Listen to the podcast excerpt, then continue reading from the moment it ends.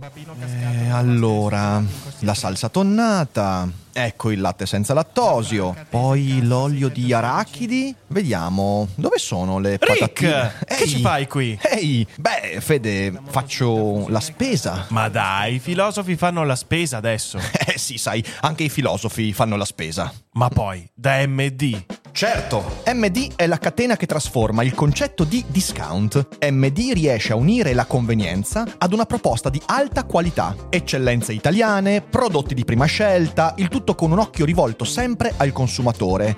Insomma, un filosofo prima di tutto vuole fare la spesa dove i buoni valori sono al primo posto. Quindi vengo sempre da MD. Scarica sul tuo dispositivo l'applicazione MD SPA, dove puoi scoprire tutti i vantaggi di MD. Benvenuti nella terra degli infallibili, in cui tutti fingono di essere perfetti e oltreumani, solo per convincere gli altri e loro stessi che l'imperfezione può essere cancellata dalla vita. Spoiler! Non si può, ma alcuni fingono bene e questo è veramente qualcosa di malvagio. Ne parliamo come sempre dopo la sigla.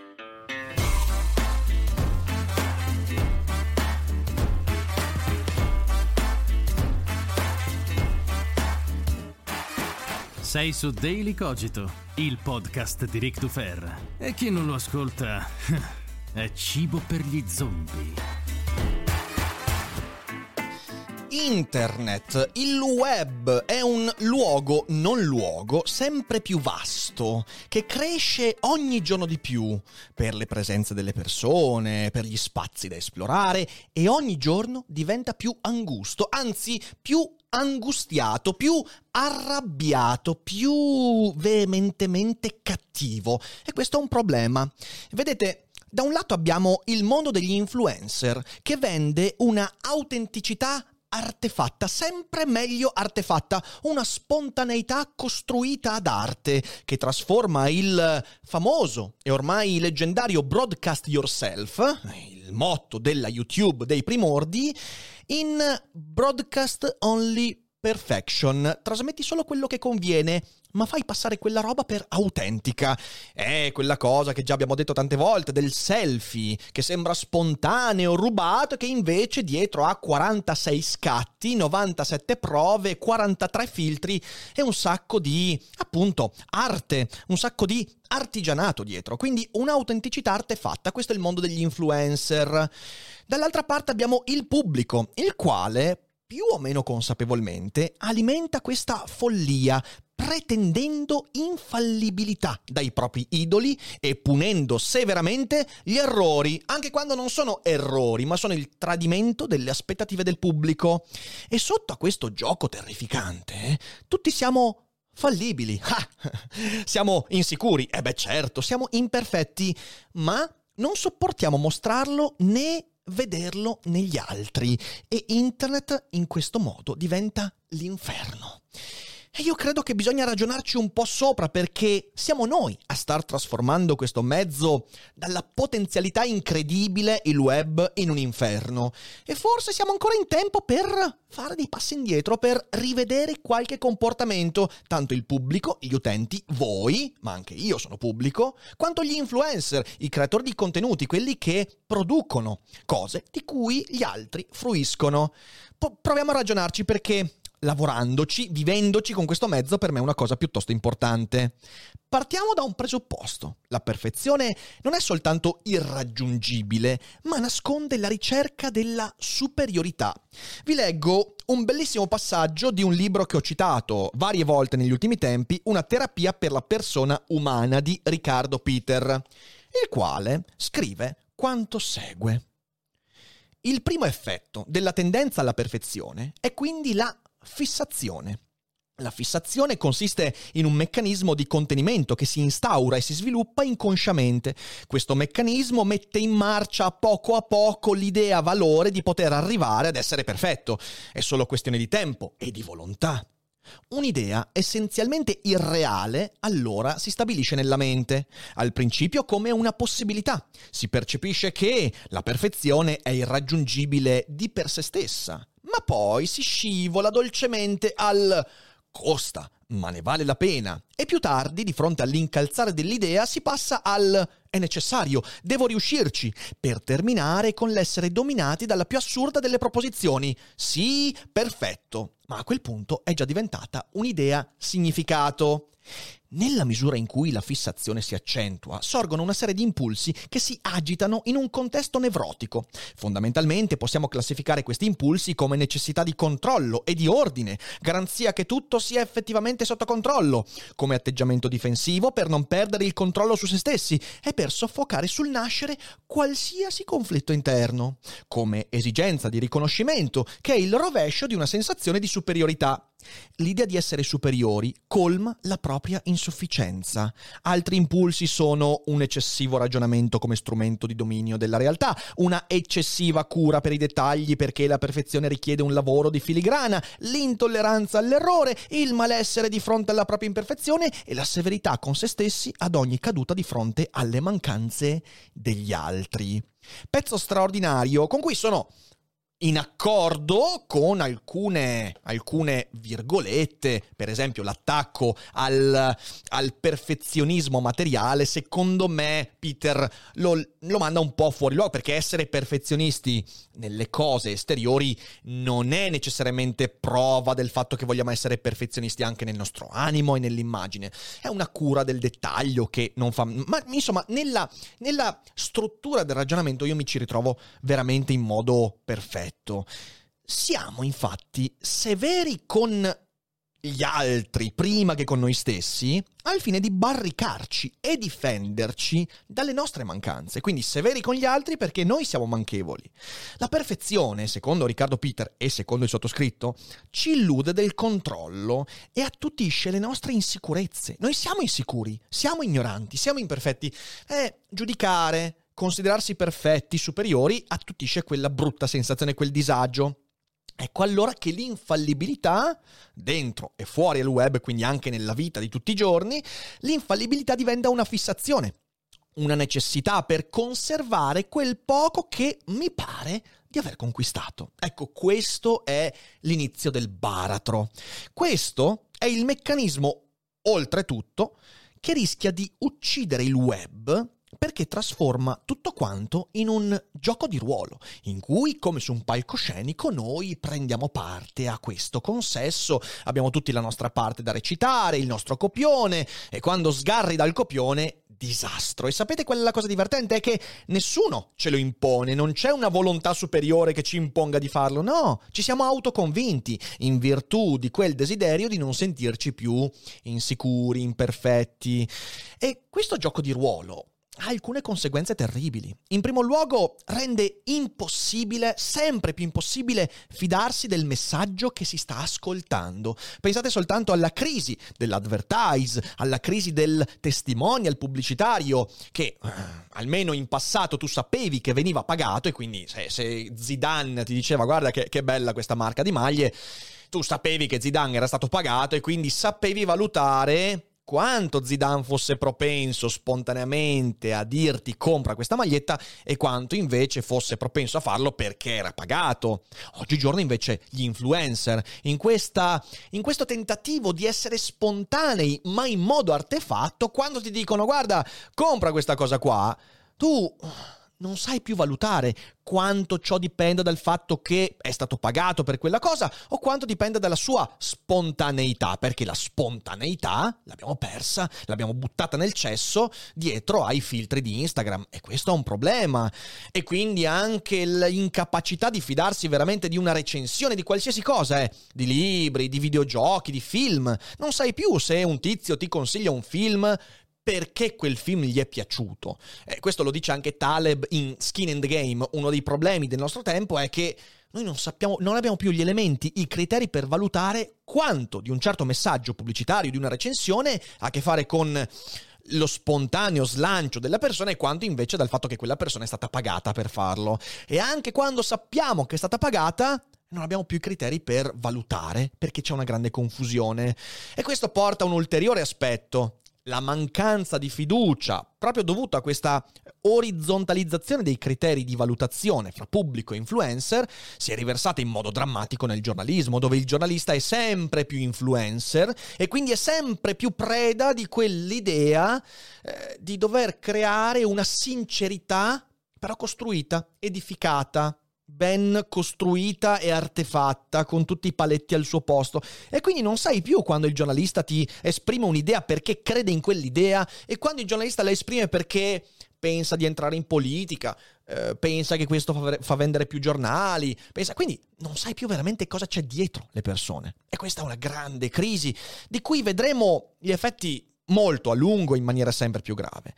In questo gioco di ruolo, inoltre, tutti quanti sono coinvolti, non c'è più nessuno che sia esente. E allora c'è l'influencer con questa spontaneità artefatta, c'è il pubblico, il quale esso stesso crea contenuti e usa il web, e non solo il web, per mostrarsi più bello, più forte, più sicuro, più potente di quanto realmente sia. E quindi siamo coinvolti anche veramente in prima persona. Ci sono i marchi, che quindi le marche eh, di vestiti, di macchine, eh, che sono sempre coinvolte eh, nei messaggi legati per esempio a fini e contenuti politici e quando un marchio fa una scelta determinante, per esempio di inclusione, per esempio, non sai mai se lo fa perché veramente ci crede o perché ha capito che il vento tira da quella parte e quindi sta seguendo un trend e non lo sai. E ovviamente per avere fiducia non ti basta dire mi basta vedere che fanno... No, la fiducia è anche capire e poter indovinare le intenzioni dietro qualcosa che uno fa, e altrimenti la fiducia non è fiducia, è di nuovo acquisto. Eppure i politici lo fanno. Esempio eclatante in, questi, in queste settimane è Salvini, che non sai se appoggia il governo, se lancia certi messaggi, perché veramente ha cambiato idea su alcune cose o perché è la convenienza del momento, oppure Di Maio coi 5 Stelle, con questo slancio di garantismo, scusandosi per il giustizialismo. Non lo sai se Di Maio lo sta facendo per il ruolo che ricopre, quindi per un conflitto di interessi, o perché veramente ci crede a quella conversione. Ed è tutto quanto preso in questa incapacità di capire quanto avere fiducia. E quindi siamo tutti coinvolti in un gioco al massacro dove chi incrina la propria perfezione o chi cambia idea, in un modo o nell'altro, crolla e si arrabatta per ricostruirsi una parvenza di quella credibilità che in realtà non ha mai avuto, perché se la credibilità si basa sulla menzogna non ce l'hai mai veramente avuta. E poi questo gioco di ruolo incattivisce ogni scambio, perché appunto sbagliare significa tradire una bandiera, significa tradire un'identità, e da questo emergono le gogne rituali, eh, perché sono veramente dei riti collettivi. Eh, questo gioco di ruolo fortifica la tendenza all'idolatria o alla demonizzazione, perché tu segui qualcuno, mica perché sei interessato a quel qualcuno, ma perché sente di appartenere e quindi se quello che stai seguendo, perché ti senti appartenente, lo ammiri, lo idolatri e ti berrai tutto quello che dirà fin tanto che dirà cose legate alla tua tribù e tu sarai lì innamorato, appena quella persona dirà qualcosa di minimamente in controtendenza rispetto a quella tribù, a quell'appartenenza, si trasformerà da idolo in diavolo, demonio. Sapete quante volte succede? È una roba terrificante. E infine questo gioco di ruolo in cui tutti siamo coinvolti distrugge lo spirito critico che presupporrebbe una sana distanza dalle proprie risposte istintuali. E allora c'è un altro pezzo che voglio leggervi di Riccardo Peter, il quale dice La tendenza alla perfezione provoca una sensazione molto gradevole che deriva dall'esaltazione dell'io. Questa sensazione diventa dipendenza quando si instaura l'ansia di perdere il livello. Dato che non è possibile ricevere continuamente approvazione e ammirazione, si insinua il timore di perdere la gratificazione. Questo è un meccanismo, ragazzi. Ne abbiamo parlato anche con Otto Kliman, quando l'influencer comunica sempre con la paura di perdere quella credibilità, quel piccolo feudo che si è legato al dito, che però non è veramente suo. Eh, vabbè, andiamo avanti. Il bisogno di approvazione, continua Peter, rivela la vulnerabilità di chi tende alla perfezione. Il bisogno di approvazione rivela la vulnerabilità di chi tende alla perfezione. Chi cerca la perfezione non riesce ad autoregolare l'autostima, con facilità si sovrastima, ma per proteggere la sua immagine idealizzata si vede costretto a un eccessivo atteggiamento difensivo. Questo atteggiamento difensivo non è necessariamente verbale. Anche col silenzio, ritirandosi in se stesso, non rispondendo, mantiene attorno a sé un'area incontani- incontaminata dalla critica. Non c'è bisogno di specificare che non è il desiderio di essere ammirati o stimati che è patologico, ma la costrizione ad essere sempre stimati o ammirati. La necessità di un riconoscimento è sana in se stessa. Il volto nascosto della malattia sta nell'impulso incontrollabile ad essere sempre riconosciuto. Questo è un altro pezzo incredibile e quanto riecheggiano tutti quegli influencer che palesemente comunicano, agiscono, dicono, esprimono solo con l'idea di farsi ritenere infallibili, incriticabili, esenti da qualsiasi possibile errore. In fin dei conti, questo che stiamo vivendo è il periodo storico in cui peggio sopportiamo l'idea di sbagliare in pubblico. Ed è una cosa interessante perché questo, come dice Peter, è una roba tribale, una roba molto antica, è un'autodifesa ancestrale, istintiva. Ed è interessante perché il mezzo comunicativo più evoluto che abbiamo mai sviluppato, internet, ci ha riportati indietro all'istinto più basso e più semplice.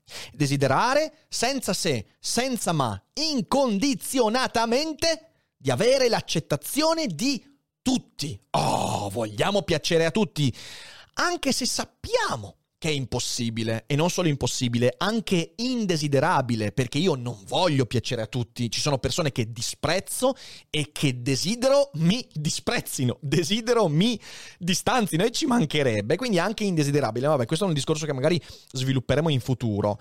E nonostante sappiamo eh, di quell'impossibilità, di quella scarsa desiderabilità dell'accettazione universale, bramiamo comunque di essere accettati. Ci sono eh, due cause di questo aspetto. Beh, la prima è la crisi dei criteri valutativi. Un tempo la credibilità, l'accettazione, perlomeno quella sociale, politica, scientifica, si dava in base ai titoli, cioè esisteva un sistema di regole e di avanzamento sociale, la cosiddetta scala sociale, che ti permetteva di aggrappare, abbrancarti ad alcuni titoli, alcuni, alcuni, alcuni nomi, alcune parole, in realtà sono parole alla fine, pezzi di carta, diplomi, e da quello ti costruivi la credibilità e quella cosa era più o meno incontestabile, poi magari non piacevi come personaggio, ma come credibilità, insomma, non, non eri scalfibile.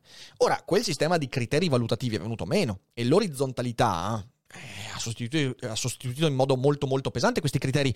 Infatti è la conseguenza dell'orizzontalità dell'uno vale uno. Ne abbiamo già parlato qualche tempo fa, abbiamo visto come insomma non sarà eh, sopportabile all'infinito questa cosa. Perciò, eh, giunti a questa riflessione, una domanda si pone prepotente. Come possiamo cambiare questa tendenza? Come possiamo cioè scongiurare la fine di internet come mezzo di informazione e magari evitarci un esaurimento nervoso collettivo.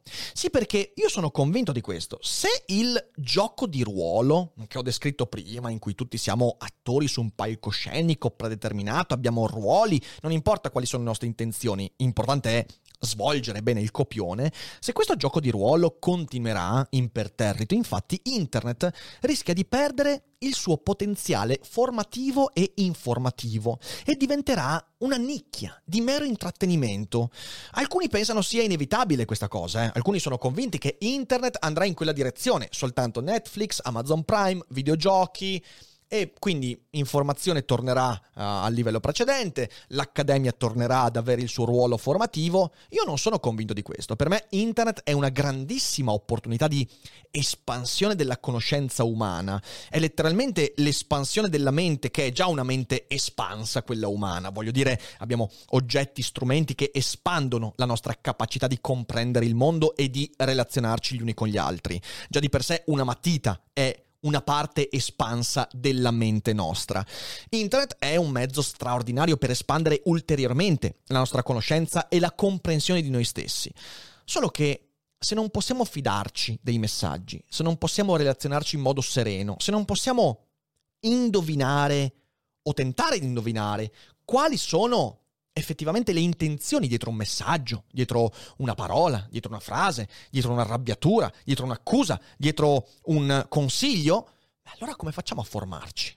In fin dei conti la formazione non può prescindere dall'intenzione che esiste fra, diciamo così, allievo e maestro o fra creatore di contenuti e ascoltatore. Le intenzioni sono importanti. Voi non mi ascoltereste più se pensaste che le mie intenzioni non corrispondono alle parole che esprimo. Se la mia intenzione fosse quella di, che ne so, manipolare la vostra mente, ovviamente è una delle mie intenzioni, quello lo, lo, lo manifesto tranquillamente. No, a parte gli scherzi, se voi non poteste almeno minimamente immaginare quali sono le intenzioni che mi spingono a produrre due live al giorno facendomi un mazzo così e divertendomi come un cretino non credo che mi seguireste più, non credo che comprereste i miei libri, non credo che vi abbonereste, non credo che, adere, eh, insomma, non credo che sosterreste quello che facciamo. Beh, questo, questo aspetto è, eh, se si perde questo aspetto siamo, siamo, nella merda, non si può più effettivamente trovare un momento di formazione, possiamo al massimo divertirci e guardare la gente che scorreggia al parco. Ecco, perciò quella domanda è cosa dobbiamo fare per migliorare questo aspetto senza sembrare dei boomer che dicono bisogna tornare all'internet del 2010, che non è la mia idea assolutamente. Bisogna andare avanti, ma in modo intelligente, cum grano salis. E allora riflettendoci, ho una serie di idee da esporre, ma mi piacerebbe che fossero prese per quello che sono. Prospettive limitate e perciò imperfette da completare con i contributi di tutti. E quindi io ai miei ascoltatori lancio un invito, visto che quello che io dirò adesso ha a che fare anche col ruolo degli influencer. Questa puntata provate a mandarla agli influencer che secondo voi potrebbero prendere queste proposte e migliorarle, ampliarle, discuterne. Lo so che non è facile, perché i miei video non sono facili da condividere, visto che sono pipponi di 35 minuti, completamente a braccio e insomma, vabbè, lo sapete insomma come sono io. Però, secondo me, se avete fiducia negli influencer, magari potrebbe essere il modo per dire, oh, ascolta, senti questa roba qua e prova a dare il tuo contributo. Quindi dividerò adesso le mie proposte in due tronconi. Prima il troncone, che, che, parola orribile, degli influencer, dei creatori di contenuti, in realtà non solo influencer, quindi non solo online, ma molto online, e poi il pubblico, gli utenti, i fruitori, di cui io faccio parte, eh, quindi non sto dicendo ah ci sono eh, gli oratores e i bellatores, eh, non è questo il discorso. Eh, quindi partiamo con gli influencer e i creatori di contenuti. Secondo me ci sono principalmente tre cose che queste figure dovrebbero cercare di fare. La prima di tutte, ribellarsi, prima di tutto mentalmente e poi anche comunicativamente, alla dittatura della perfezione. Perché la perfezione, l'infallibilità, infallibile è perfetto, ovviamente, perché se uno non sbaglia mai è perché le sue prospettive e idee sono perfette. Eh, quella lì è un, è un peso molto insostenibile. Una buona parte dei nostri colleghi vivono male questo aspetto. Credono di poter avere credibilità soltanto finché trasmettono una pretesa perfezione, una pretesa infallibilità. E quindi bisogna ribellarsi a questo aspetto. E devo pretenderlo da me stesso, quindi essere io a liberarmi dalla mia pretesa e anche da quella del pubblico, cioè la pretesa del pubblico che tu sei infallibile. Come? Beh, in tanti modi. Prima di tutto, combattendo l'angoscia di essere colti in fallo. Cioè dobbiamo smetterla, smetterla di avere il terrore di venire colti in errore, eh, che vengano scoperte le nostre insufficienze, che vengano denudate le nostre inefficienze, che si mostrino i nostri limiti e le nostre fragilità. Basta, basta. Ma scusatemi, eh, il broadcast yourself non era anche l'idea di dire ah, si può dare voce anche a chi magari non è che sia un genio del mondo, che sia uno che fa tutto giusto, che... no, invece appena uno trova ad avere un minimo di visibilità, un minimo di credibilità, però basata solo sui numeri, allora entra nel terrore di essere scoperto. È l'effetto più terrificante della sindrome dell'impostore, ma va ben oltre la sindrome dell'impostore, perché se io ho la sindrome dell'impostore, allora significa che sarò cauto nel produrre i miei contenuti, cioè sarò cauto nel affermare qualcosa e se veramente ho la sindrome dell'impostore, una volta che io esprimo qualcosa di sbagliato e mi viene dimostrato che magari la mia idea non era esattamente quella corretta, avrò anche la possibilità di dire, eh sì, ok, è vero. Ma questo che sto dicendo non è la sindrome dell'impostore, è il riconoscere la propria insicurezza e il volersi barricare. Io faccio di tutto per non mostrare che effettivamente mi sento così. E questa roba qua è un'angoscia, ma come cazzo si fa a vivere così? Mi chiedo io. Cioè, proprio la tua coscienza deve essere un colabrodo. In secondo luogo, un aspetto che io dico a me stesso, abbandonando il revisionismo sul proprio passato. Vi racconto un aneddoto. Io qualche mese fa ho cancellato tutti i miei tweet dal momento in cui ho aperto l'account, 2011, al 2015. Sapete perché l'ho fatto? Perché io in quegli anni Twitter lo usavo in modo particolare. Intanto lo usavo molto per fare satira. E ci avevo anche scritto nel mio, nella mia bio, attenzione, cioè un account molto spesso satirico e parodistico. E quindi c'erano anche dei tweet che magari decontestualizzati da quella roba lì potevano venire usati per dire vedi Dufer che ha delle idee di merda.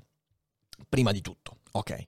Ovviamente adesso uno vedeva il mio account Twitter e, e, vedeva, non so, la mia bio, il fatto che adesso mi occupo di filosofia e di certo, purtroppo, eh, nel mio canale non c'è tanta satira perché eh, ovviamente ho, un, ho, sviluppato un altro ruolo volontariamente. Eh, uno vedendo un tweet magari del 2012, magari senza accorgersi che era del 2012, diceva ma che cazzo scriveva questo nove anni fa perché poi la gente magari si dimentica anche che sono passati nove anni. Oltre a questo, io nel tempo ho cambiato le mie idee eh, e dieci anni fa scrivevo cose che erano in controtendenza rispetto a quello che penso adesso. Non ho nessun timore ad ammettere pubblicamente che, cazzo, Senti, sento di essermi sbagliato in quei casi perché non avevo studiato abbastanza, perché avevo fatto altre letture, perché c'era un altro contesto e poi alla fine ho studiato altre cose, non è che adesso ho le idee giuste, adesso sono cambiato, esprimo cose in modo diverso, magari fra dieci anni cambio di nuovo, e eh, che cazzo ne posso sapere.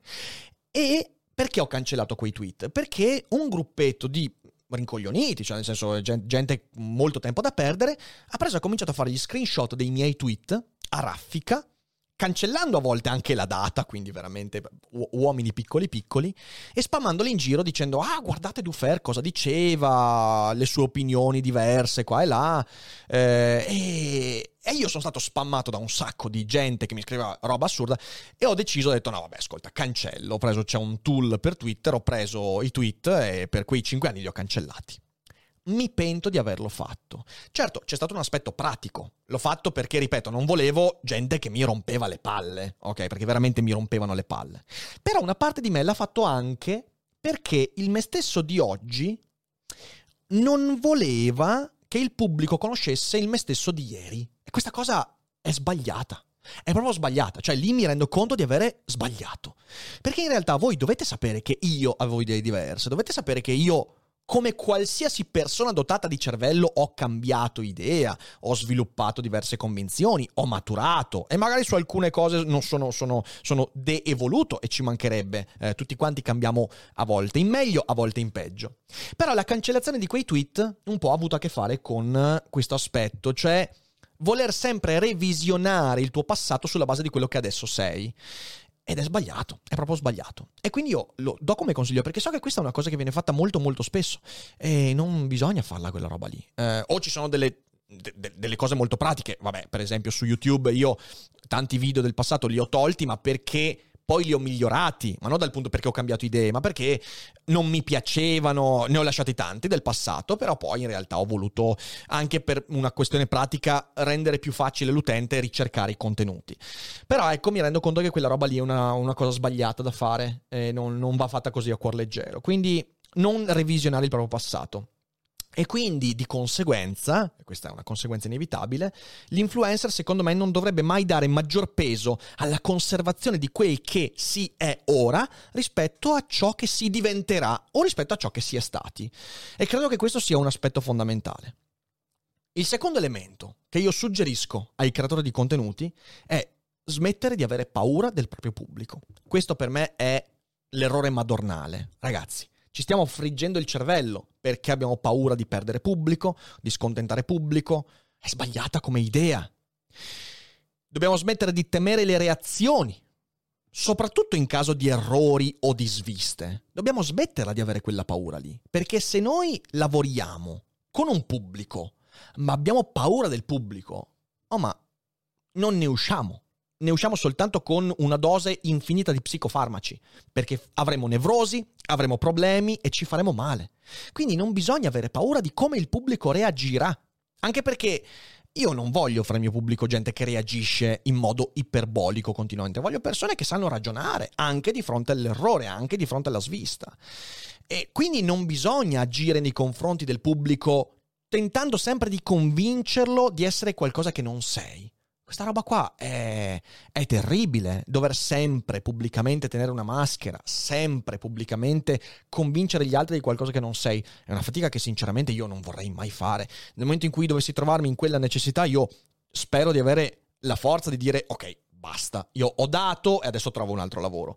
E, quindi smettere di temere di perdere pubblico perché ti discosti da quel che secondo te il tuo pubblico si aspetta.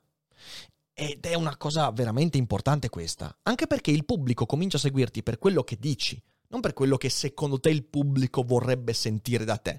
Ed è così che si costruisce una credibilità.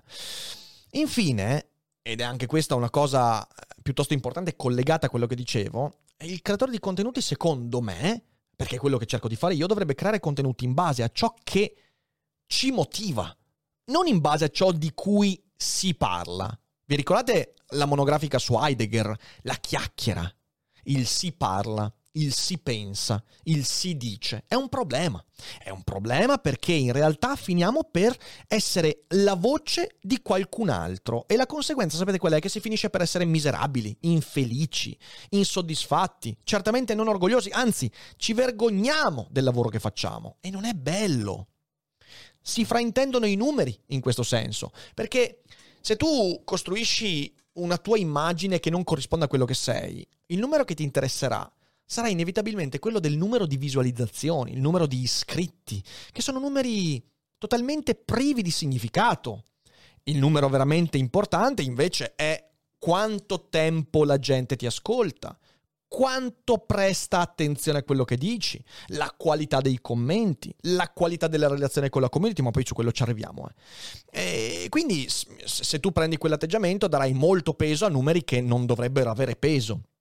E quindi eh, si rischia di fare un lavoro così importante non imparando nulla di sé né del mondo. E io ve lo dico, avere successo così, dal mio punto di vista, è una tragedia. Dover barattare eh, la serenità il fatto di essere te stesso quando lavori. Perché solo così puoi avere successo? È un baratto che io non mi sentirei mai di fare. È veramente un baratto faustiano, è un patto col diavolo, col diavolo vero, perché è una trappola mentale devastante. E quindi secondo me sono questi i punti su cui un creatore di contenuti dovrebbe ragionare per ricostruire quell'atteggiamento di fiducia che ci vuole nella relazione con il pubblico. E poi c'è il pubblico, anzi il pubblico, no, il pubblico non esiste, ci sei tu che stai ascoltando. E eh, mi rivolgo anche a me quando sono fruitore di contenuti altrui, quindi io non sono soltanto creatore di contenuti, sono anche ascoltatore, così come tu che mi ascolti magari non sei solo ascoltatore, ma produci anche contenuti. Quindi i due discorsi che sto facendo sono inevitabilmente intrecciati in modo piuttosto serio. Ecco, anche qui ho un paio di boh, consigli, pensieri. In primo luogo, non ascoltare, non leggere, non vedere le cose per rafforzare la tua sensazione di superiorità. È spontaneo farlo. Tutti quanti veniamo attirati da qualcosa perché il nostro ego viene appagato dal fatto stesso di entrare in contatto con quella cosa. La sensazione di superiorità è un aspetto che ci abbiamo dentro perché anche lì è un'autodifesa, è un tentativo di farsi il pat pat sulla spalla e andare avanti, motivarsi. Ma non va alimentato la superiorità è un'idea sbagliata, sempre. È un difetto molto presente in chi si interessa alla cultura in generale, perché, che ci piaccia o meno, almeno all'inizio, prima di sviluppare un po' di maturità, tutti noi abbiamo letto Nietzsche, abbiamo letto Dostoevsky, abbiamo letto Heidegger, abbiamo letto Hegel, nel desiderio che ci facessero sentire superiori. Poi, se abbiamo maturato e se siamo diventati consapevoli, se abbiamo maturato un atteggiamento diverso, più consapevole, allora ci renderemo conto che la filosofia non serve, o la letteratura, l'arte, la creatività non serve per farci sentire superiori, per darci risposte, ma anzi serve per farci sentire più ignoranti e spingerci a una ricerca personale. Se invece siamo rimasti delle teste di rapa, avremmo comunque utilizzato Kant, Kafka, Hegel, Nietzsche per sentirci superiori agli altri. E questo è un atteggiamento, vabbè, che dimostra che non serve a nulla certe volte leggere tantissimo. Invece bisogna ascoltare, leggere e vedere, secondo me, per nutrire la mia curiosità e la mia consapevolezza di essere sempre ignorante. Sono immensamente ignorante e più leggo, più ascolto, più sento, più conosco, più sono consapevole della vasta ignoranza che mi circonda e quindi, incredibilmente, più conosco, più sono ignorante. E questa cosa è, è, ciò che dovrebbe veramente spingerci all'approfondimento, all'ascolto, al dibattito e non sentirci superiori. Ma che palle, ma che cosa noiosa, che cosa blasfema. Il secondo atteggiamento che è la conseguenza di questo, da parte di qualcuno che fruisce dei contenuti, sarebbe secondo me quello di non pretendere più infallibilità e di conseguenza non idolatrare e non demonizzare nessuno. Raga, neanche Einstein era infallibile. Einstein ha preso dei granchi abbastanza grossi, vi ricordo che all'inizio della sua, no, all'inizio della sua carriera era convinto che fosse impossibile sviluppare la bomba atomica, per esempio, ma poi era ovviamente anche, anche ignorante in tanti altri ambiti che non erano il suo. Ora, se non lo è Einstein infallibile, se anche Einstein si sbagliava e non era attanagliato dalla paura di sbagliarsi, come può esserlo un tizio su YouTube, per quanto tu possa ammirarlo? Prova a pensarci tizia su YouTube è molto simile a te, magari c'è un'età diversa, magari si spera, ha studiato un po' di più, ma cioè, non è che sia infallibile. Come puoi pretendere infallibilità? Significa che pretendi qualcosa che non esiste. La comunicazione non serve per far vincere la tua squadra. Non esiste la tua squadra. Non c'è. È un'invenzione, come il pubblico. Non c'è. Il gruppo a cui appartieni non c'è. O meglio, è il frutto di come tu lo immagini. E se lo immagini infallibile, esiste ancora di meno e ti farà molto male quando ti convincerai che esiste, che è dalla parte giusta, che è perfetto. Ma quale perfezione? Ma in che mondo viviamo? E quindi, secondo me, l'atteggiamento proprio del pubblico che dobbiamo cominciare ad adottare, io ai miei quattro ascoltatori lo dico, facciamolo almeno noi, non dare più importanza alle tue aspettative di ascoltatore rispetto a ciò che ti verrà proposto. Ecco, questo è per me fondamentale. Il creatore di contenuti deve poterti proporre qualcosa liberamente e tu non devi valutare quello che ti dirà in base a quello che ti aspetti che ti dirà. Perché se diamo il via a questo, che in realtà diamo il via, c'è già da molto tempo, non fruiremo più di nulla, di niente che abbia un minimo valore. E quindi abbi pazienza e non pretendere tutto e subito. Il mio è un elogio di quella che chiamo, e chiamerò anche perché è uno dei concetti che sto sviluppando, la slow selection, cioè avere la pazienza di usare ciò che mi viene proposto per selezionare con lentezza e attenzione ciò che mi interessa. La slow selection. È un concetto che troverete nella nuova edizione dell'Elogio dell'idiozia, che vedrà la luce insomma fra qualche settimana e, e vi darò presto molte notizie a riguardo. Ecco, quello che io ho esposto, quelle che vi ho appena esposto, secondo la mia opinione, sono regole di buon senso che valgono prima nella vita vera e quindi sul web. Sta accadendo incredibilmente l'esatto opposto, perché abbiamo comportamenti sviluppati sul web che stanno trasferendosi nella vita reale. E faccio soltanto un esempio, la tendenza che adesso su Twitch va così tanto di fare le lunghissime maratone che fagocitano la vita. Maratone in cui per tutto il tempo lo streamer sente la necessità di proiettare un'immagine di sé credibile, perfetta, eh? e, muore un po' dentro perché in primo luogo non ce la fa, in secondo luogo eh, la sua vita, quella vera, quella spontanea, viene completamente schiacciata. Secondo me dalle maratone di 30 giorni nasceranno problemi mentali incredibili in futuro. Ecco, tutto questo io l'ho detto perché questa prospettiva che io vi ho esposto, io non ce l'avevo fino a qualche tempo fa. O meglio, ce l'avevo, ma era soltanto teorica. E anch'io mi rendo conto che in passato, in alcuni momenti, ho adottato gli stessi difetti che ho denunciato. E anzi, ne parlo proprio perché li ho riconosciuti in me e cerco di migliorarmi. E devo dire che registrare i daily cogito e fare praticamente tutti i miei contenuti in live mi ha aiutato moltissimo a capire questo meccanismo.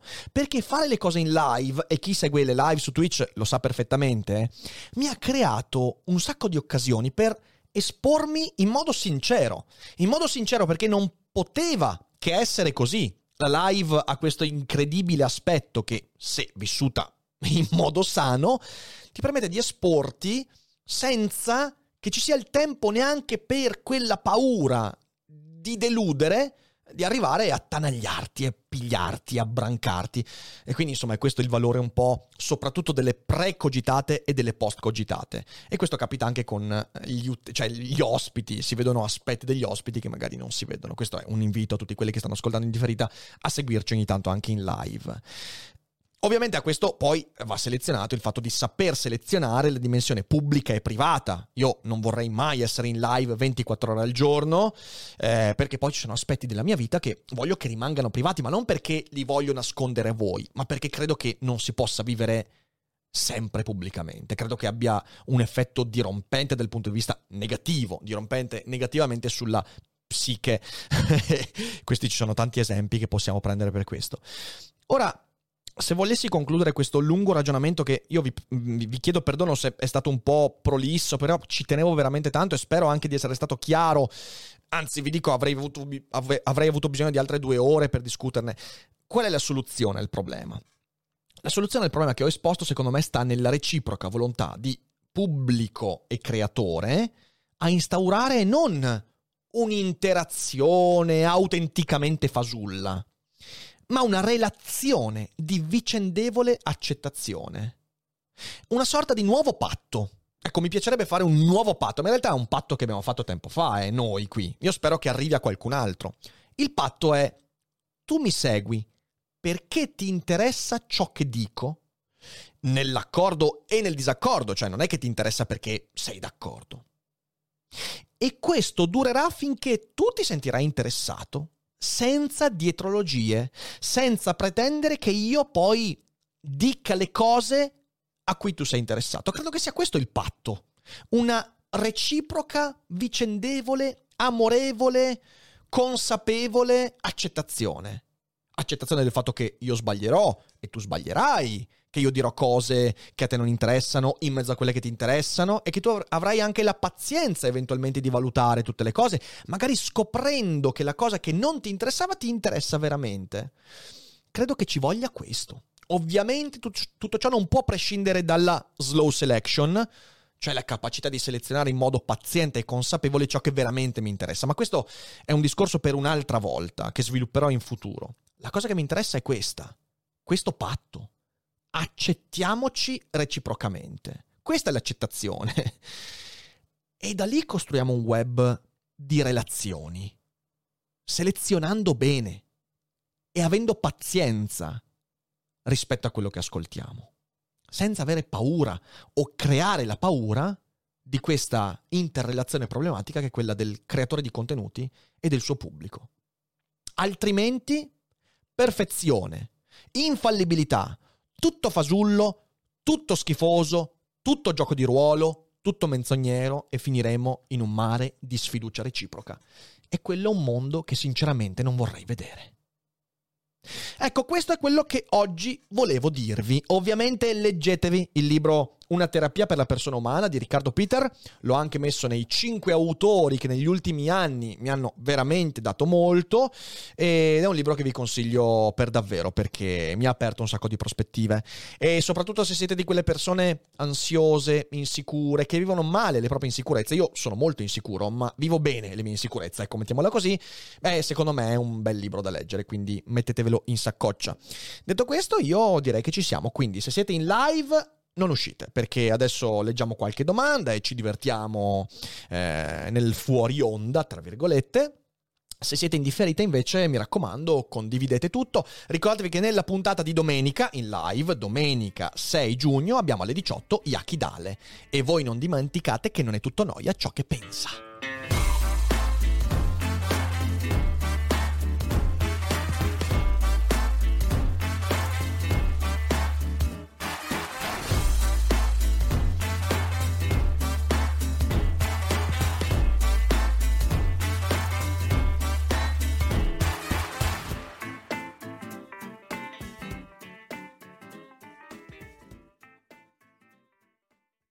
I'm Sandra, and I'm just the professional your small business was looking for. But you didn't hire me because you didn't use LinkedIn jobs. LinkedIn has professionals you can't find anywhere else, including those who aren't actively looking for a new job but might be open to the perfect role, like me.